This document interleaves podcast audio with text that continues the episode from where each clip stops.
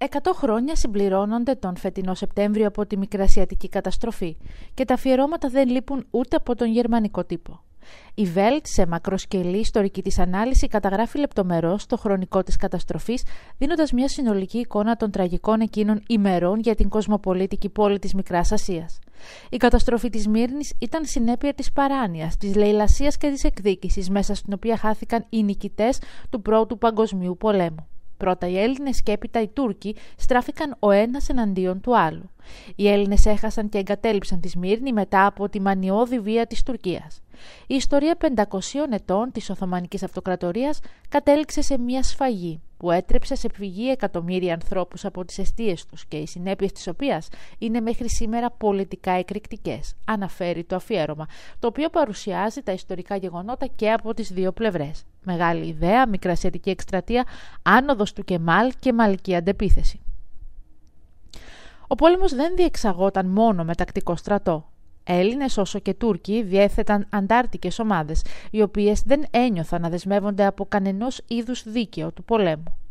Το αφιέρωμα όμως αναφέρεται και στον σκιώδη ρόλο των ξένων δυτικών δυνάμεων που βρίσκονταν στο λιμάνι της Μύρνης τις τελευταίες ώρες πριν την ολική καταστροφή. Η συμπεριφορά των Ευρωπαίων οδήγησε σε σκληρές καταστάσεις, ενώ όσοι αναζητούσαν προστασία, κάτοικοι, πρόσφυγες, στρατιώτες, συνοστίζονταν στην προκυμαία, στα ξένα εμπορικά πλοία αλλά και τα θορυκτά, έβλεπε κανείς ξεκάθαρα να στρέφονται κάμερες προς το μέρος μας και να κινηματογραφούν τη δυστυχία μας, αναφέρει ο Αρμένιος γιατρός Γκαραμπέρ Χατσεριάν. Το ρεπορτάζ διατρέχει όλη την περίοδο από την καταστροφή της Μύρνης μέχρι τη συνθήκη της Λοζάνης, που υπέγραψαν οι νικήτριε δυνάμεις του Πρώτου Παγκοσμίου Πολέμου, με την Τουρκία τον Ιούλιο του 1923, καταλήγοντας σε ένα σκληρό συμπέρασμα. Η Ελλάδα έχασε τη Σμύρνη και την Ανατολική Θράκη. Η Τουρκία και η Σοβιετική Ένωση είχαν προηγουμένως χωρίσει στα δύο την Αρμενία.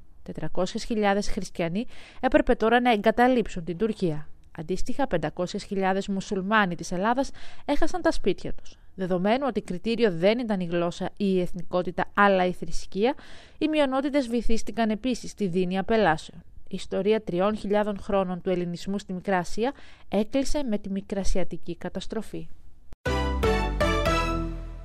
Όταν κάει και ο παράδεισος είναι ο τίτλος δημοσιεύματος στην Frankfurter Allgemeine Zeitung, το οποίο αναφέρεται στην καταστροφή της Μύρνη.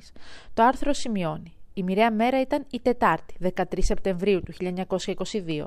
Η πυροσβεστική της πόλης, η οποία ήταν υπό την διοίκηση των Ελλήνων και των Τούρκων, έλαβε τις πρώτες αναφορές για πυρκαγιά και πάλι από την αρμενική συνοικία.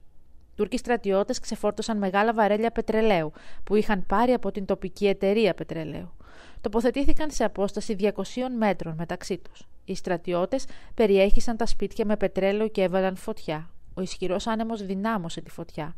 Στις 2 το μεσημέρι η αρμενική συνοικία είχε τυλιχθεί στις φλόγες. Η φωτιά εξαπλώθηκε σε όλες τις συνοικίες, εξαφανίζοντας τον πλούτο που είχαν συσσωρεύσει οι μεγάλες οικογένειες λεβαντίνων εμπόρων για δύο αιώνες.